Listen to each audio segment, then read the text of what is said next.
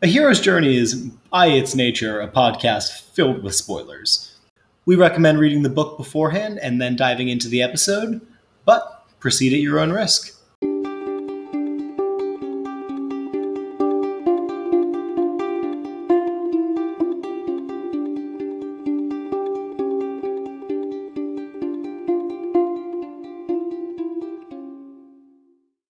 Hi, and welcome to A Hero's Journey, literary podcast. I'm your host and judge, Jack, and this boy is here with his horses. This is Alex. And I'm Zach. Each week we look at a new book through Joseph Campbell's monomyth. This week on A Hero's Journey, we're discussing The Horse and His Boy, the fifth book in the Chronicles of Narnia by C.S. Lewis. This book mostly follows Shasta. Along the way, he meets up with Aravis a noble woman from Calormen who travels with him to escape a marriage to an older man, uh, and Hwin, another talking horse similar to Bree, trying to escape back to Narnia. During their travels, Shasta briefly meets Prince Edmund and Susan of Narnia, as well as Prince Corin, the crown prince of Archenland. The group discovers that there is going to be an invasion of Archenland to control it and eventually to invade Narnia and race to warn the kings about this invasion. Shasta is eventually able to go to the Green Hermit, who sends him on to warn the king of Archenland about the coming invasion. Shasta then is able to travel into Narnia and warn King Edmund, who comes to the rescue of Archenland. Shasta is named the crown prince as he is the long lost son of the king and eventually comes to rule in Archenland, marrying Aravis once he takes the throne. And let us start with the day that every boy becomes a man when he finds that his father is going to sell him in our departure. So, like Jack said, Shasta's call to adventure here, and Shasta is going to be the one we are following, is hearing his father discuss his sale into slavery. And this is the call to adventure for Shasta's journey to deliver a warning to Archenland that they are going to be invaded.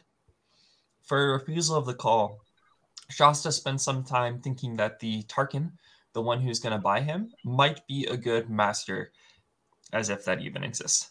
For a meeting of the mentor, we can look to Bree the talking horse, who instructs Shasta about Narnia and aids him um, immediately in getting away from the Tarkaan and his father and escaping and traveling towards Narnia. For crossing of the threshold, I think we can look to the meeting with Aravis and Hwin, the other talking horse. This is crossing the threshold because of the danger uh, that is seen by the lions chasing them, bringing Aravis and Hwin together, and then further danger when they are uh, not together. And Shasta realizes that Aravis is a Tarkheena, one of the noble women of their country. For a belly of the whale, uh, we have them entering the city, the capital city of Calormen, and I think this is a belly of the whale because at this point, Shasta can't really go home. He never had a chance to go home anyway, but he really can't make a life for himself in Calormen someplace else now. Now that they're in the city, he has promised to join up with Aravis, Bree, and Hwin after crossing the city. Um, so he has a promise that he won't stay wherever he is. All right. So your call, I think, is as much as our character is going to reasonably achieve in the story, I think he he ends up a, a little bit more than what you're hoping to achieve, but uh, it, it, comes kind of in our time jump. Um, for the call to adventure, it is a change to his circumstance, but I don't know if he and I guess I can't really use this because there's plenty of instances where the hero is unaware, but he seems so far away from any information or even desire for Archenland specifically that um, I find it hard that this like subservience is what uh, the kind of journey he thinks he's going to put himself on. Well, it's a spur towards freedom, right? He's Uh, Shasta is not technically a slave when he's living with his father, father Well- in quotes, but he is a slave. Like, Well, he doesn't think he's a slave in air Yeah. quotes, but he actually is. He was. He's a, well. I guess he's more of a hostage, but yes, there's no functional difference between what was going on with Shasta and slavery. So I think the spur towards freedom is important, and Archenland is one of the free cities. So sparring him onto freedom and then eventually to save Archenland, one of the free countries, is a culture adventure. Yeah, Uh, and I could I could see that freedom as being um, the first step of many to get to this goal that you've uh, outlined. For our refusal of the call, I don't know if this sort of beginnings of a uh, Stockholm syndrome uh, that don't really aren't able to manifest as being a refusal per se. I think it's just more of a coping mechanism um, more than it is anything. I don't think he's actually, um, you know, excited about this, even if he was able to convince himself that. It's just that he hasn't had a life that allows him to consider fleeing as a viable alternative, right? He's he's never been able to to flee and leave. So why would now be any different? And it's not until the uh, increase of information uh, from the talking Narnia horse that uh, he even considers it. So I don't really see it as a refusal yet because he didn't have an option. If he learns this information and still goes, you know what, I'm willing to give it a shot. You know, I can always flee later. Then that's more of a refusal of the call. This is just more of a self-musing to allow the author to let the horse to then provide an alternative.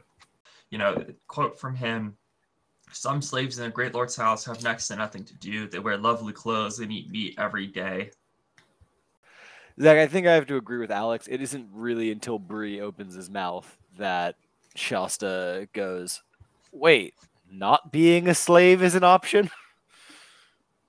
Uh, and can we just acknowledge that the very uh, poor undertones here, not even like undertones, just overtones of slavery being potentially a good thing. Um, it's it's clearly not. Yeah, I'm just I'm inclined to agree with Alex. Zach, it's hard for it might be hard for me to.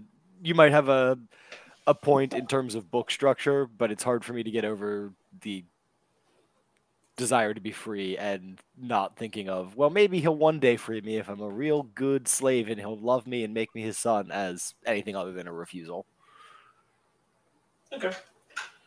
So for our meeting the mentor, I don't really have a problem with Bree per se. Um, I think that later on in the book, like he certainly opens a lot of doors uh, for Shasta, uh, and I think that's why I, he fits as the mentor here. But I think he starts to fall short in a way that we don't always see our mentors uh, doing so later in the book.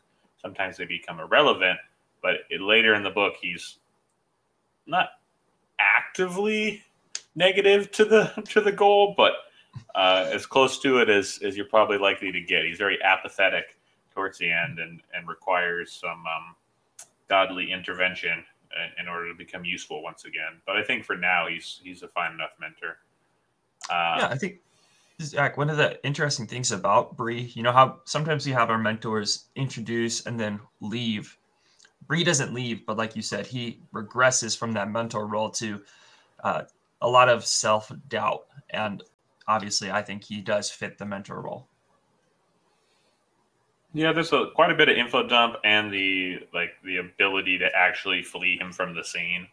Um, I think do enough for crossing the threshold. Uh, the danger of the lions is a fake danger.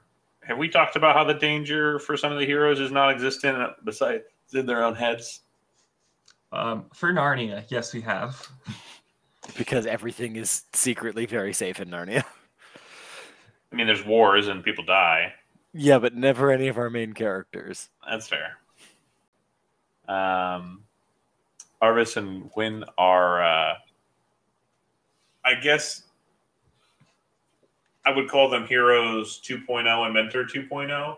I think you could try to frame the whole journey around them, except we just happen to start the book with, and I think actually her journey before meeting Shasta is far more interesting than Shasta's before meeting her.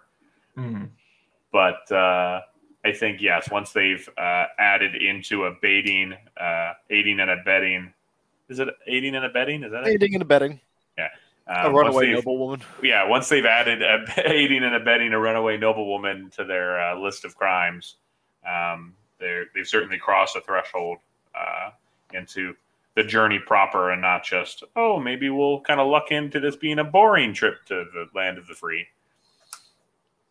Uh, Zach, It- I think you're Good. you're very right about Aravis. She is an interesting character, but we just don't spend enough time in her head, right? Like it's it's Shasta's book much more than hers. But I think she is interesting, especially that first bit leaving um, on her own. Okay, and then finally for your belly of the whale, the entering into the um, entering the Tashbaan, it certainly provides um, that. Oh no, uh, we're in a new place, but I don't think it was fair of you to say he can't go home now. You mentioned specifically at this point because he can't go home, like you said, at any point. So, um, didn't his belly really happen when he stole a nobleman's horse? and and fleed his his sail. Um, I mean, I guess. I Like if it's the that- if it's the point of no return, it's he's had two or three before he gets to that city, and it just happens to be that this is the point of return that happens after the crossing that you've chosen. So I think that's true. Um, I mean, there's not really a chance for Shasta to go back to his home, but I think he could have maybe just decided, I don't need to go to Narnia. I can just live uh, here somewhere. Possibly, maybe not. Jackson, I'm willing to accept it. It's I well I kind of we generally let Narnia play by its own rules. And while I agree with Zach that running away from slavery probably does mean that you couldn't go home. Right, he could before this have abandoned his quest and maybe just ridden with Bree off into the sunset early. And this could have been a two chapter book. That's going to close us on our departure with a perfect five out of five. Uh, Narnia shaping up to be heroic as always. Almost like, you know, somebody is playing with the background strings to create heroic moments. And they're either Aslan or C.S. Lewis, depending. Coming into our initiation, we are met with that classic trio of tombs, deserts, and hermits for our road of trials. Take it away, Alex. So I think Shasta's Road of Trials is, funnily enough, an actual road. So after entering the city, Shasta becomes separated from the group and must travel to the tombs to meet up with them and spend the night there. Then the group has to cross the desert, uh, and they see the Prince Rabadash of um, they see the Prince Rabadash and his band crossing the desert too, which shows that they have to speed along their way. Um, and during this crossing the desert, Shasta and Aravis had struggled to find out how they fit uh, in a group. And their final leg of the journey is going along the river to the Green Hermit. And in this, they struggle to keep pace, right? They're, they're trying to race against Prince Rabadash, so they have to keep going at a fast pace. Uh, and Shasta and Aravis during this become a little bit more uh, friendly with each other, a little bit more understanding, although neither of them realize what's happening until later. So during all of these trials, Shasta is trying to overcome his fear at the tombs, learn how to work in a group with crossing the desert, and then along the river, um, again, we're learning how to work in a group to deliver the warning to King Lune. For a meeting of the higher power, I think we can look to, uh, oddly enough, Shasta or Kor, as we later come to know him, um, his twin, Prince Corin. Prince Korin helped Shasta get out of the Narnian compound uh, in the capital city and go to the tombs and provides him some information and uh, aid, giving him a little bit of food for this journey. For the Temptress, I think this is, again, uh, pretty. Mm, what do I want to say? Um, so for the Temptress, I think it's pretty obscure. I think it's despair, thinking that he can't reach Archenland in time. During the journey, especially crossing the desert, when they see the dust cloud of Prince Rabadash, Shasta and the others think, "Oh, we we are not going to be able to go in time. We can't go fast enough. Um, we're struggling." And it's again, it's um, a sign of like losing faith. Uh, despite not really knowing about Aslan, they're, they're losing faith, and that's typically the Temptress in Narnia books.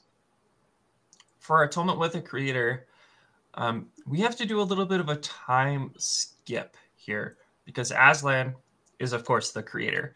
But the atonement that I'm saying happens after I, what I think the ultimate boon is.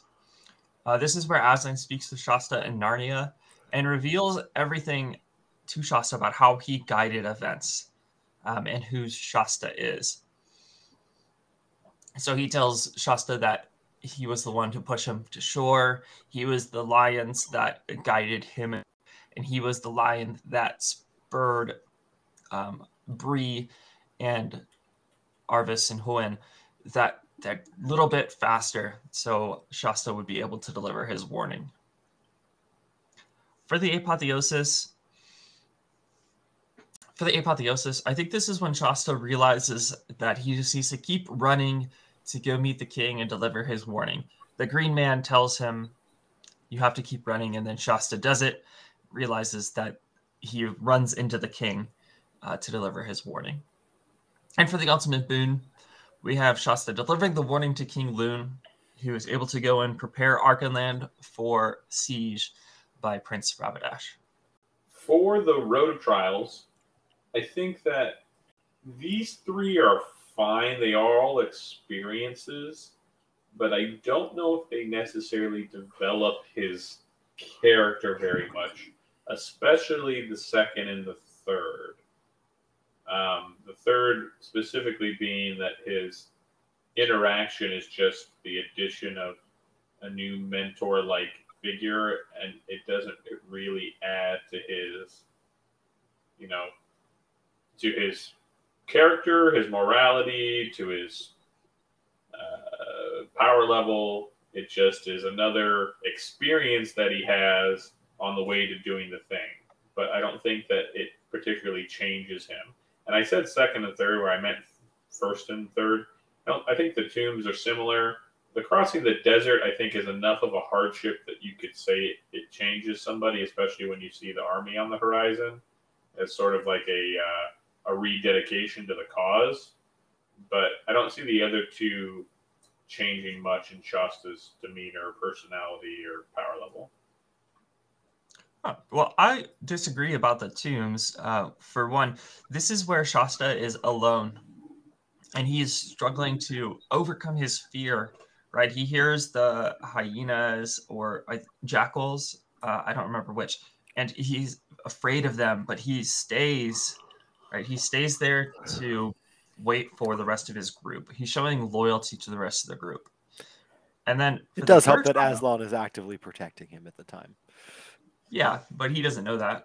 For the third trial, I think at the end of this, when they're being chased by Aslan, and Shasta again does not know who Aslan is, doesn't understand that Aslan is not intending to harm them, but he jumps off of Bree to go try and fight Aslan to protect Aravis and Hwin. So I think that that is definitely a showing of his character, his bravery, uh, and willingness to stand up where he will most assuredly fail if the lion was actually trying to hurt them. Is this a departure from the character that we've known, like would it, that would make it a, a a change in a meaningful way? Uh, we don't see that kind of bravery in Shasta before this point. No, we don't. Doesn't mean it's not there, but we haven't seen it. You're right. I mean, I'm, I'm willing to accept them. Yeah, I think this little meeting of the brothers before they even know that they're brothers is cool. It certainly allows them to then call back to it later when, when they see each other again, um, as them not just being newly introduced characters. The food and the aid out of the city, I think, is enough to have proven him useful. Um, I think it's interesting that ultimately by the end of the story, he is far and above, well, not far and above, but he is put above uh, Corin on a power level structure uh, to everybody's, well, to everybody but Kor's happiness. But I think he, he fulfills the bare minimum that I would expect a, a higher power to do in this scenario. So I'm fine with it. Uh, the temptation, on the other hand, it seems a little contrived. Um, they, if it, if they had, let's say, if they'd taken this a step further and stopped somewhere, and and just said, you know, I'm done. If if it was only for a day or two, you know, then it would have been a little bit more. But they're continuing to plod on, even in the in the face of um, uh, of great odds, right? Very great odds against them. That uh, that doesn't make it too much of a temptation, I believe. I mean, they can't really stop. There's no time to stop. But even with their continuing journey, they still don't think that they're going to be able to reach Archenland in time. In fact, Shasta is like, I don't know, like minutes away from being too late. It's hard to really tell. But does he ever does he ever go, "Oh, there's no point. We're not going to make it. Let's just go to Narnia instead." Not that I remember. It comes off more as It's definitely concern. It comes up for, for concern that we won't complete, not oh we won't complete. What's the point? Yeah, he doesn't. He doesn't seem to have any doubt about whether or not they should keep trying. He kind of, kind of Goku's it, right? He goes, "We'll never get there in time," and then continues running. I guess that's not Goku. That's more Naruto. But Okay, I, I guess I can see that. That um, that makes sense to me. Yeah, but doesn't our atonement with Creator have to come before our boon? uh, I don't know. Does the center point of can the center point of the journey come after the boon? I would propose no. So I think this is my fault because of the ultimate boon that I chose. Uh, instead of the ultimate boon that is potentially offered, uh, which is actually defeating Rabadash and saving Archenland, which happens after this. But I, I didn't feel like we had enough of the return and I could fit the other points that I wanted into the return if I picked the ultimate boon that I picked. See, I thought you were going to pick find out who he really is. Mm, But he that's that's sort of just what happens and is kind of more of an apotheosis. Yeah, I just was when I was trying to think of the story. I didn't think Yeah. the warning was the thing. I I we could thought have more with the of a- classic "find where you belong." Mm-hmm. And then the atonement with the creator is him explaining all this. The apotheosis is realizing, oh, I am who Aslan says, and the ultimate boon is, you know, becoming part of the, the noble people of the land. But Yeah. Uh, but you know, I'm I'm inclined, and maybe maybe I'll regret this, and our loyal listeners can tear me to shreds for it. But at least temporarily, I'm going to set a precedent that uh, our atonement with the creators do need to precede the ultimate boon in some fashion. So while this is certainly the atonement of the creator, atonement with the creator for this book, and it's odd because this is sort of a singular contained story. I think Alex might have limited us with the journey. with the apotheosis, it's not as much a realization as it is I'm continuing to do the thing that I've been ardently doing, ardently doing uh, since we entered the the desert, right? And it's just kind of happenstance that he actually runs into the king to do it. It's it seems like oh I'm going to reach the king, and most reasonable people would expect him to eventually meet someone along the way to bestow that information upon, and then gets him seen in front of the king, yada yada, as opposed to physically having it Physically happen. running into the king. Yeah. So I think that could be an apotheosis in itself, right? Him realizing, oh, this is the king, not this is just some random dude in the woods. Like I should be running to the castle because that's what Shasta's probably thinking when he's running. Like I'm running to the castle, not I'm running to the king in the woods.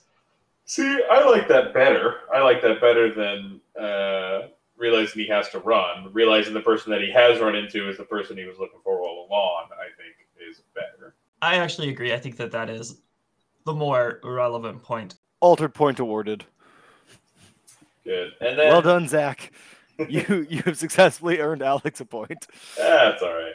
For our, our ultimate boon, though, uh, delivering the warning to kind King Lune uh, is uh, certainly what he's been setting out to do in, on your journey, and therefore I think it's uh, yeah, it, it fits. No, no problems here. Although, um, if it wasn't for the other kings involved, it wouldn't have meant much in the long run. Oh, we will we will get to touch on that. Don't you worry. That is going to close us out on our initiation with a temptress missing and a new legal precedent set for all atonement with creators across every book discussion on the hero's journey for all of time. Which, uh, you know, if these are the only two points we drop, this is still pretty in line with a Narnia book. Oddly enough, coming into our return, we go to Narnia for the first time. Yes, as Jack mentioned, I think the refusal of the return for Shasta is when he loses the king. So he doesn't get to see them uh, fend off uh, Prince Rabadash's attack. And instead, he goes into Narnia, traveling along a different road away from Archenland. For our freedom to live, we have this life that Shasta, now Kor, lives as crown prince and king, free from the threats of slavery, free from the threats of his former homeland, living with Aslan looking over him, presumably a good relationship with Narnia, and uh, marriage to Aravis. All of those things, I think, lead to the freedom to live. All right, for a refusal of the return, you've talked about how it's uh, happenstance, right? He, he- it's not something he intends to do; it's just something that I, that happens to him, which to me makes it less of a refusal and more of a, a continuation of whether it's a trial or a continuation of the extended journey because he still proves to be useful in other ways. Um, so it doesn't feel like him actively not wanting to do what he set out on. I agree with that, but I think that because he loses a king, he doesn't get to see the the fruits of his warning. He doesn't get to see if the king is saved or not. He only knows that he delivered the warning, and the king most likely got back to Archenland before Rabadash because he sees both of them. But um, I still think it's a refusal because he's not, you know, witnessing what happened when he delivered that warning. He's not witnessing the win that they have. Yeah, I don't like that, but it's not up to me.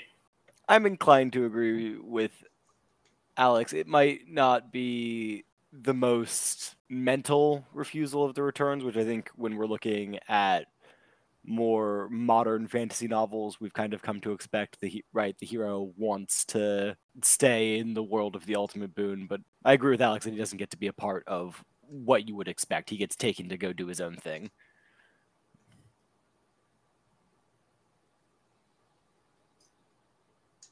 All right, moving on to the magical flight. For your uh, rescue from without, only reason I have a even the slightest problem with it is that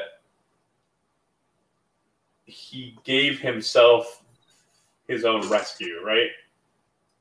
It's without his own actions to get lost, to tell the talking animals to go, and tell Kid Edmund, then Kid Edmund doesn't come.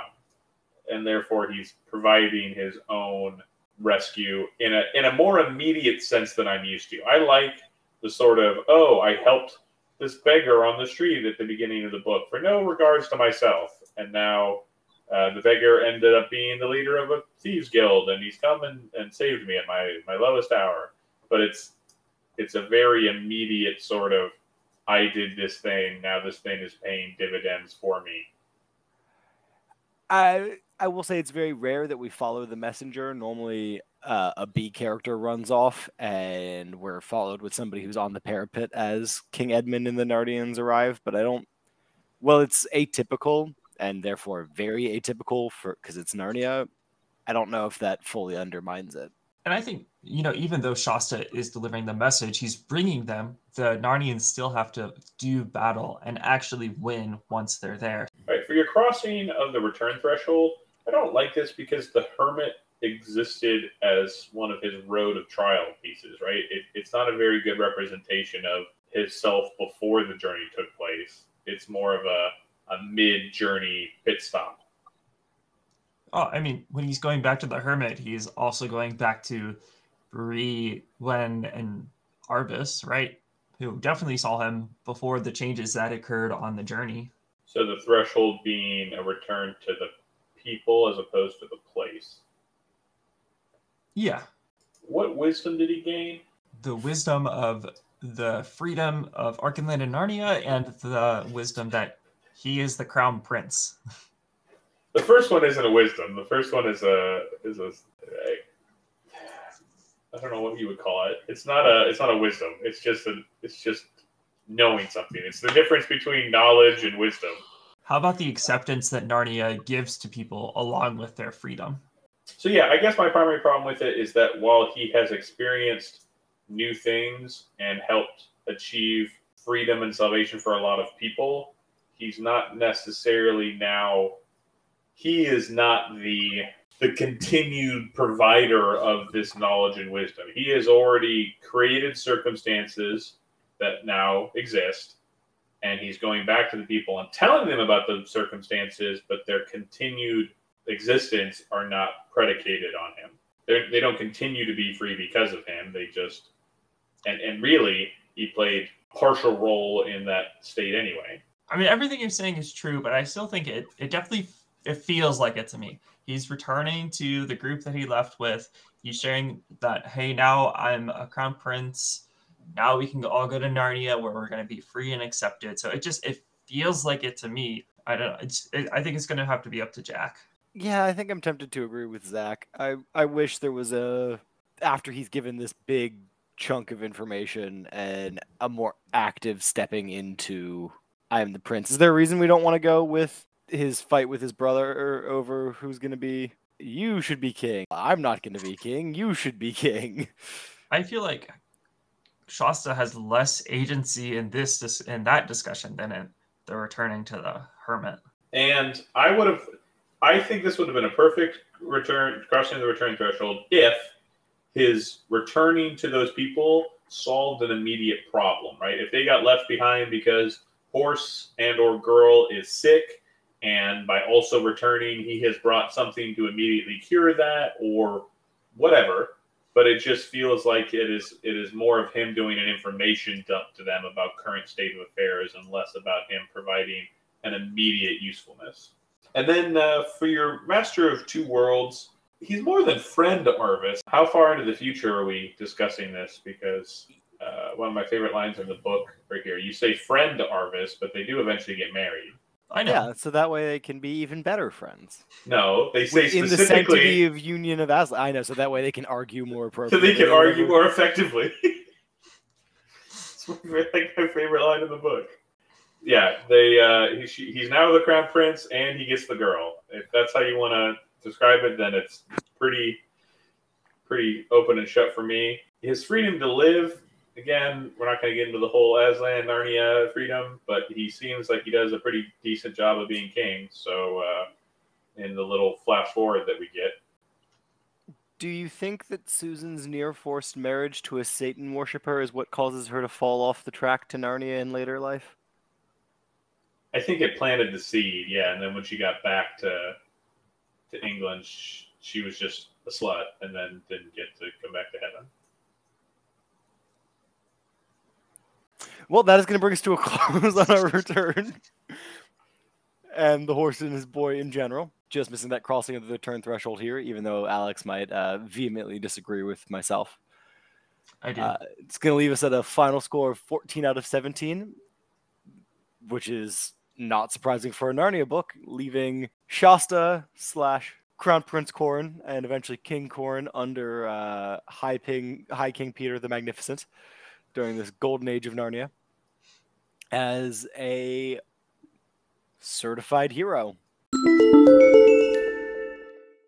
Somehow not stepping through a magic portal for once, we come to our closing thoughts.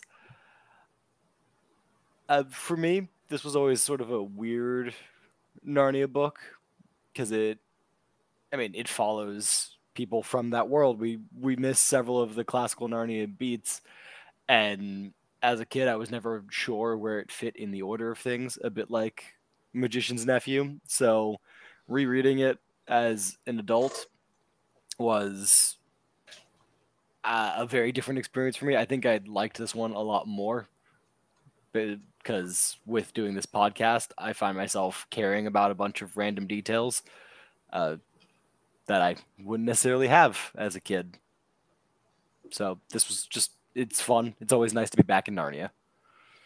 Yeah, and to add to that, I think it's um, interesting. The Lewis wrote this for I think his stepsons, or were they godchildren?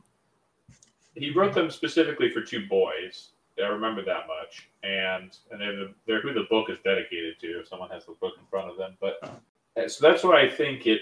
It's probably some children who had been reading Narnia books and then had questions or uh, were very invested in it. And I think if uh, you look at it, it's probably the inspiration for Cor and Prince, the two princes, Prince Cor and Prince Corin, and they're kind of disagreements about having fun versus rulership and stuff. I think that's probably meant to be the two boys. So um, it makes sense why uh, it's written the way it is, and I, and I think it's good. I think it. Uh, anytime we get to move outside of Narnia proper, I actually like it because I think it builds the world of of the other Narnia landscape. I enjoyed this book as well. I think when I read it when I was younger, I didn't see the uh, racist undertones with Calormen and then the white people being in Archenland and Narnia. It was much clearer now. Um, but I try and just view it as being written in a different time. I don't think Lewis was being intentional with that. It's just ha- what he believed at the time. Not I think it, it. I think it's more less of a of a racist moment per se, and more of an otherness perspective, right? He's just yeah. using using that as a this is different, um, which happens to be bad, as opposed to this itself is the bad part. Right. I I agree. Yeah, I don't like want to condemn him or anything. I just want to point out that this happens. Um, but I enjoy the story of Shasta and Aravis and their journey away and discovery of the new world with Narnia and Archenland a lot. I think they're both fun characters, and I, I wish we had spent a little more time with Aravis. I really enjoy her character, and I wanted to see stuff from her perspective a little more when I was reading this uh, again as an adult. Thank you so much for joining us. If you love a hero's journey as much as we love doing it, you can always leave us a review wherever you get your podcast from, or you can come hang out with us on Discord. Those aren't actually mutually exclusive, but if you like book talk, we've got lots of it going on over there. As always, I've been your host and judge, Jack. This is Alex. And I'm Zach. And join us next week when we'll be back in the world's most depressing land, whose universe name I'm forgetting, with Best Served Cold, a follow up story for the First Law world by Joe Abercrombie. Yay! Oh, thank you. In fact, Is it a were lion if it's from Aslan, or do you just become a Jesus uh, where Jesus? Where Jesus? A man. A man Jesus.